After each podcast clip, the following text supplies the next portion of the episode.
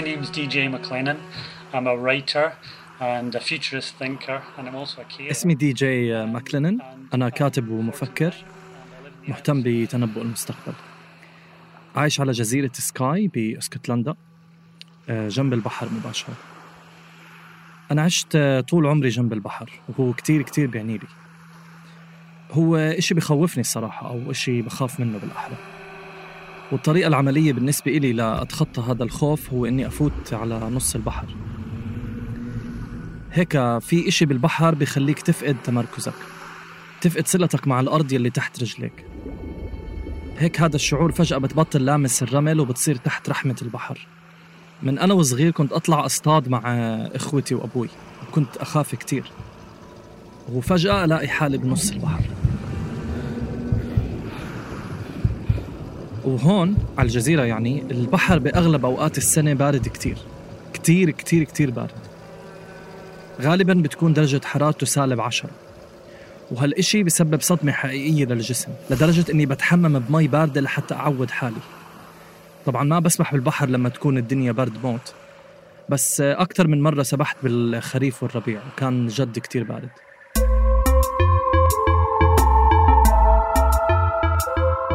إذا منطلع على الصورة الكبيرة ومننسى ولو لحظياً الكوارث الطبيعية والحروب منلاقي إنه عالمنا منظم كتير ومتوقع إلى حد كبير.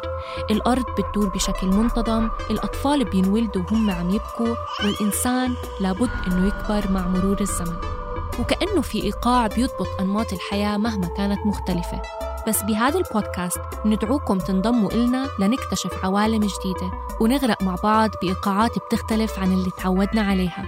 عوالم مجردة وبديلة عوالم متداخلة عالم جوا عالم جوا عالم تماما مثل اللعبة الروسية ماتريوشكا. أنا تالا العيسى بهالموسم رح أبلش معكم من أصعب مكان من عالم الموت. قمنا بهذا العمل بالتعاون مع مؤدي قام بتمثيل صوت الضيف اللي أجرينا معاه مقابلة باللغة الإنجليزية.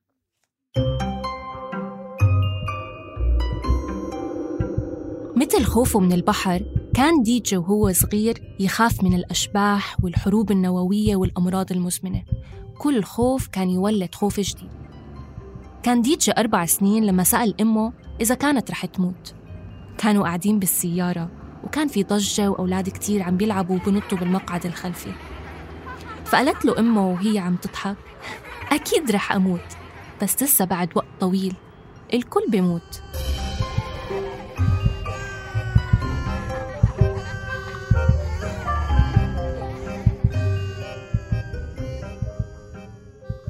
البكا اللي بكاه ديجي بهديك اللحظة كان كافي إنه يبلل مقاعد السيارة لدرجة إنه بطل عارف يقعد. لحظة اكتشاف الموت كانت فارقة بحياته.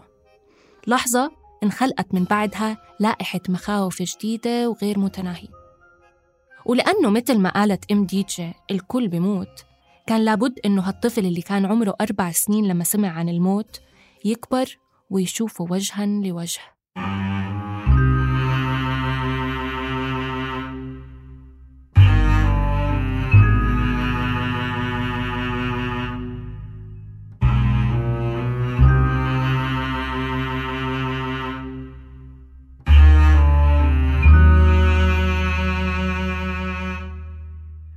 أمي من أنا وصغير كانت تحاول تخليني أتفادى أني أحضر الجنازات لأنها كانت بتعرف قد كنت أنزعج جد.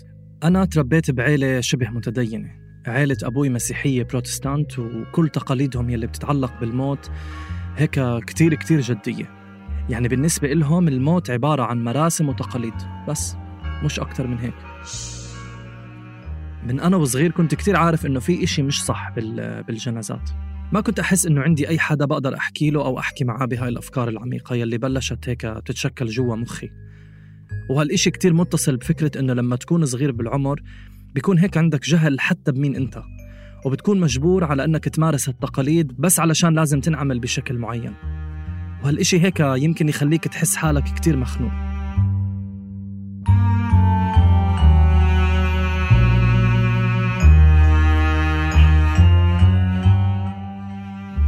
جي ما كانش يحب يحضر الجنازات مو بس عشانهم بيذكروه بالموت ولكن كمان علشان كان يشعر بغضب واستياء من تعامل الناس مع الموت. إحنا عم نحط الأجساد بالأرض عم نهدرها لهاي الأجساد. يعني ليش لحد هلأ عم ندفن الأجساد بالأرض ما بعرف. ليش عم نحرقهم مثلا؟ يعني إحنا إحنا آه، وصلنا هيك ل... لمرحلة إنه بنقدر نستخدم فيها أعضاء الجسد بأفضل الطرق. بنستأصل الأعضاء وبنستخدمها بعمليات طبية لنعطي ناس فرصة تانية للحياة. ففكرة إنه ليش لسه عم ندمر بقية الجسد ما بفهمها. ليه عم ندمر الأدمغة؟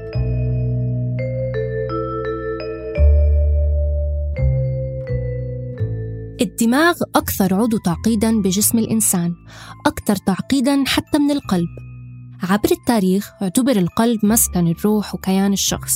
نقدر نقول على الأقل من أيام مصر القديمة يعني قبل شي 5000 سنة. بهداك العصر كانوا الفراعنة يستأصلوا جميع أعضاء الجثة خلال عملية التحنيط ما عدا القلب اللي كانوا يتركوه داخل الجسم من كتر أهميته.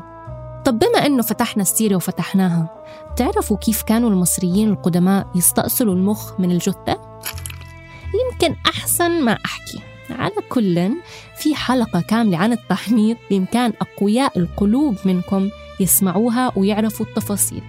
المهم ارتباط القلب بالنفس موجود لحد يومنا هاد بيظهر بالأغاني والمسلسلات بالأشعار وحتى بلهجتنا المحكية لما نقول كسر لي قلبي.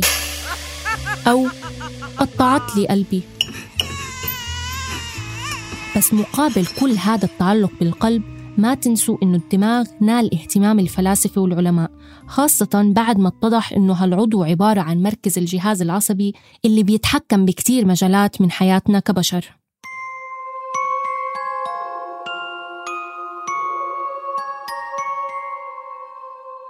أنا شخصيا ما بآمن إنه في إشي اسمه نفس أو روح. بعتقد إنه في إشي اسمه وعي بغض النظر إيش يعني هذا الإشي. وبتوقع إنه ناتج عن الطريقة يلي بتشتغل فيها أدمغتنا. الدماغ هو مين أنت أو أنت. في خلايا عصبية بمناطق وأعضاء تانية بالجسد لكن أغلبها موجود بالدماغ. 86 مليار خلية متماسكين ملتحمين مع بعض بيحترقوا مع بعض.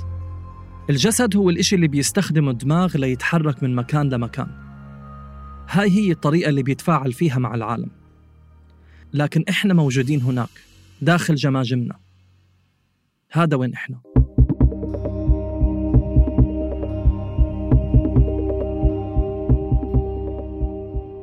إذا انطلاقا من هذا المنطق جوهرنا يكمن داخل أدمغتنا. بس شو استفدنا لو حافظنا على دماغ يعني ما أبرناه ولا حرقناه إذا بالنهاية ما كان فيه حياة. يعني بالنهاية هو ميت. إنه بدي أخلي دماغ أهلي الميتين تذكار عندي بالبيت؟ هاي كلها أسئلة مهمة بس في سؤال أهم. هل منقدر نمنع الدماغ من الموت؟ الجواب على الأقل نسبة لديجة هو نعم. بهاي الحالة يعني لو فعلا الدماغ ما مات بنقدر نقول إنه ممكن نستفيد منه إذا حافظنا عليه. إذا القصة مش قصة تذكار.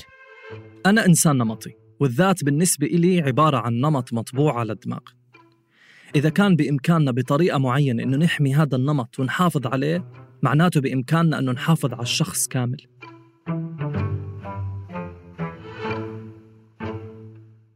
بال 2007 بتذكر قرأت مقالة بالجريدة عن شخص تم حفظه عن طريق التبريد العميق. ووقتها حكيت لمرتي إنه هاد تماما يلي بدي يصير فيي بعد ما أموت. طبعا كنت شبه عم بمزح معها بوقتها بس ما كنت شايف شو رح يصير لقدام. التبريد العميق عبارة عن تقنية وفلسفة ظهرت وانتشرت بالستينات بأمريكا. الهدف منها محاربة الموت وإطالة الحياة قدر المستطاع عبر تبريد جسم الإنسان كطريقة للحفاظ عليه. العلماء القائمين على هاي التقنية بيعترفوا إنه الموت هو أمر محتم بالمرحلة اللي إحنا فيها هلأ. بس بنفس الوقت بيآمنوا إنه ممكن في يوم من الأيام نوصل لحلول نتغلب فيها على الموت المشكلة مش بعدم توفر هاي الحلول. المشكلة الفعلية هي إنه هاي الحلول والاختراعات اللي ممكن تفك شفرة الموت بتاخد سنين طويلة إذا مش عصور. وبالتالي من المستحيل إنه حد عايش بهذا الزمن يقدر يستفيد منها إلا إذا تم تجميد جسده كنوع من توقيف الزمن. يعني أنسب حل عنا إياه بالوقت الحاضر إذا ما بدنا نموت هو توقيف الجسد عن التحلل لحد ما يتم اكتشاف حلول للموت. والامتناع عن التحلل بتم عبر تبريد الجسم بدرجة حرارة 190 مئوي تحت الصفر. التبريد العميق بيعمل بوز على كل إشي حرفياً. بيوقف كل إشي لحتى يصير في وقت للتفكير بحلول لمشكلة الموت. فعليا بصير عندنا كل الوقت الموجود بالعالم أو كل الوقت الموجود بالكون حتى لحتى نلاقي حلول. بالوقت الحالي ما بنقدر نعمل إشي بخصوص الموت لكن ما بنقدر نجزم إنه ما رح نقدر نلاقي حلول للأبد. اليوم يوجد حوالي 350 جثة حول العالم مبردين في أسطوانات ضخمة داخل ثلاث مراكز رئيسية معنية بالتبريد العميق.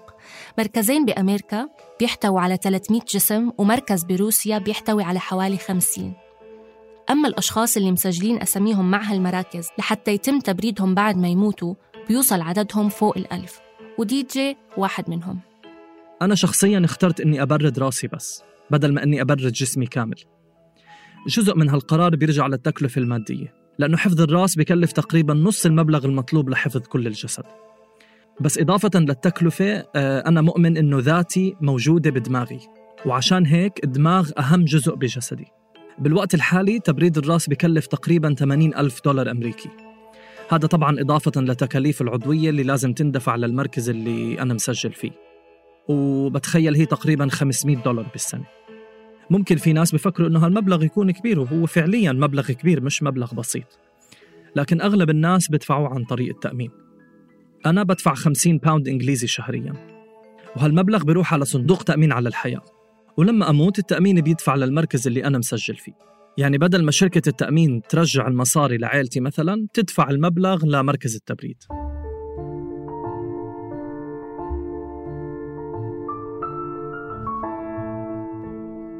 بعض الأشخاص بيعتبروا أنه التبريد العميق مش أكثر من خرافات وامتدادات للخيال العلمي. يعني مش علم حقيقي وجدي. لكن مين قال إنه الخيال إذا دخل على العلم بينتقص منه؟ الخيال والعلم بيتقاطعوا في أماكن كتيرة بغض النظر إن كانت الفكرة النهائية فعالة أو مجدية. من دون الخيال يمكن كان مستحيل نوصل للاختراعات التكنولوجية اللي عنا إياها اليوم. وفعلا الخيال العلمي كان له دور كبير بنشأة فكرة التبريد العميق لأنه الأب الروحي للفكرة روبرت أتنجر قرأ قصة خيال علمي وهو صغير ألهمته وغيرت مسار تفكيره للأبد. إليكم القصة.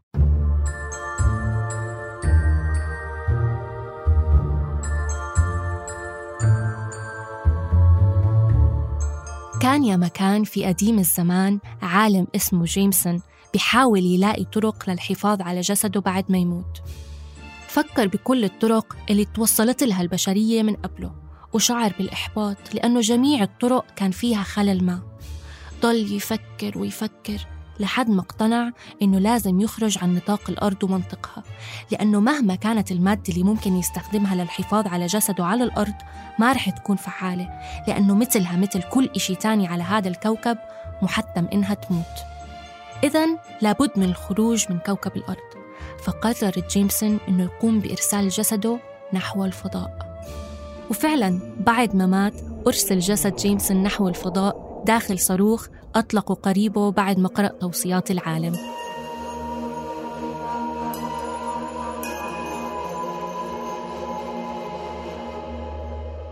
مرت الأيام وتحولت الأسابيع لسنين والسنين لعصور وجسد جيمسون معلق بالفضاء. لحد ما في يوم من الأيام بعد مرور 40 مليون سنة تم اكتشاف مركبة جيمسون من قبل كائنات فضائية جاية من كوكب اسمه زور. سكان زور كانوا مكتشفين سر الخلود وبالتالي كان عندهم الأدوات والتقنيات المناسبة لاستئصال دماغ جيمسون ووضعه داخل جسم آلي. ومن هديك اللحظة انبثت الحياة بجيمسون مجددا وأصبح مخلوق خالد إلى أبد الآبدين.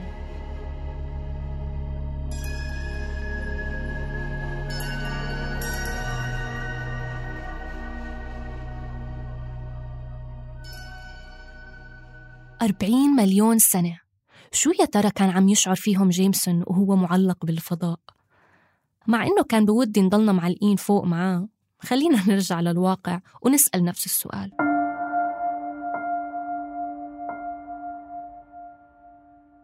شو برأيكم عم يشعروا ال 350 شخص اللي مفرزين بهاي اللحظة؟ هل ممكن يكونوا زهقوا من الانتظار؟ يمكن حتى يكون خاب أملهم بالعلماء اللي لسه لهلأ ما اكتشفوا إكسير الحياة أو يمكن يمكن ما عم بيحسوا بشي ويمكن يكونوا بردانين بردانين كتير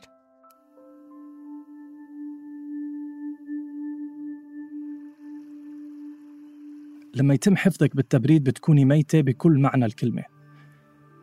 دماغك بيكون مبرد تماما. مش ممكن يكون في أي نوع من الإدراك أو الوعي ولا حتى أي نشاط صغير بهيك وضعية وبدرجة حرارة منخفضة هالقد. الموضوع ما بيشبه النوم أبدا عشان إحنا نايمين بتكون أدمغتنا كتير نشيطة. أشياء بيكون مشغول فيها المخ حتى لو ما كنا عم نحلم. مش شرط نتذكر هاي الأنشطة لما نصحى بس هذا ما بيعني إنها مش موجودة هي فعلا موجودة. فالتبريد أقرب لفكرة إنك تكون ميت تماما. لكن الفرق إنك مش مثل حدا تاني ميت وخلاياه عم تتعفن تحت الأرض. الميتين تحت الأرض هياكلهم والأنماط المنبوعة على أدمغتهم بتختفي. أما أنت دماغك بيكون لسه محافظ على بنيته. طيب لنفترض إنه بعد آلاف السنين ما رح يكون في كائنات فضائية من كوكب زور ترجع ديجي للحياة. شو الاحتمالات الواردة؟ كيف يا ترى ممكن يرجع راس ديجي ينبض بالحياة؟ بوقت معين بالمستقبل رح نكون بنحكي عن تقنيات متطورة أكثر تقنيات من الممكن إنها تعيد إحياء الأدمغة المجمدة. وبتخيل هي غالبا رح تكون نانو تكنولوجي هاي تقنيات ممكن تنقل الوعي لركيزة تانية لمنصة محوسبة تمام؟ هاي هي فكرة التحميل. ممكن يصير في عملية محددة بيتم فيها تجزئة الخلايا العصبية المجمدة بشكل دقيق كتير وقراءتها بسكانر. فشوي شوي هيك قطعة قطعة بتم نقل الدماغ على الكمبيوتر. وهيك بصير في نسخة فعلية عن هذا الدماغ. والنسخة هاي هي أنت. النسخة الأصلية الطبيعية منك بتكون راحت لكنك بتكون موجود على طبقة أو مادة معمولة من السيليكون. إضافة لتحميل الدماغ على الكمبيوتر في طريقة تانية ممكن التوصل إلها يكون أسرع وأسهل لأنه معالمها عم بتبلش تبين من اليوم. عم بحكي عن زرع الرأس. تخيلوا معي شخص مشلول جسديا ولكن دماغه مكتمل وما فيه أي خلل. هاد هو حال الشاب الروسي المقعد فاليري سبيريدانوف بال 2016 قرر فاليري إنه يتعاقد مع دكتور إيطالي مهتم بنقل رأسه إلى جسد سليم. من وين رح يجيبوا جسد سليم؟ من شخص ميت دماغيا. يعني ممكن تفكروا بالعملية كعملية تبرع بالأعضاء بس العضو بهالحالة هو الجسم كله.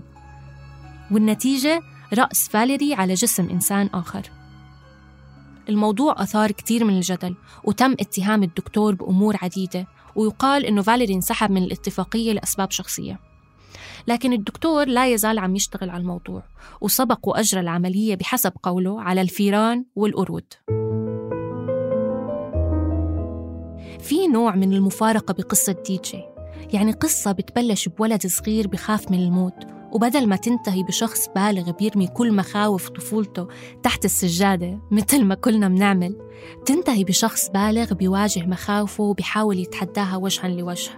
الموت هو أسوأ إشي ممكن إنه يصير للإنسان. ما في ولا إشي أسوأ من هيك ممكن إنه يصير.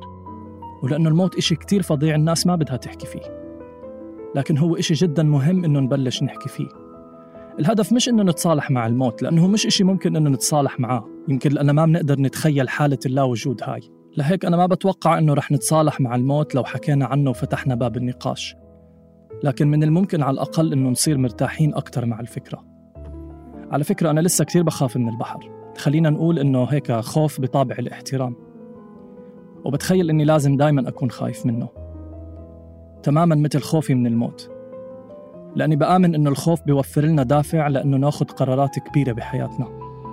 لأنه بتخيل إنه ما بنقدر أصلا نتفادى الخوف فبتوقع أحسن إنه ما نحاول نتفادى.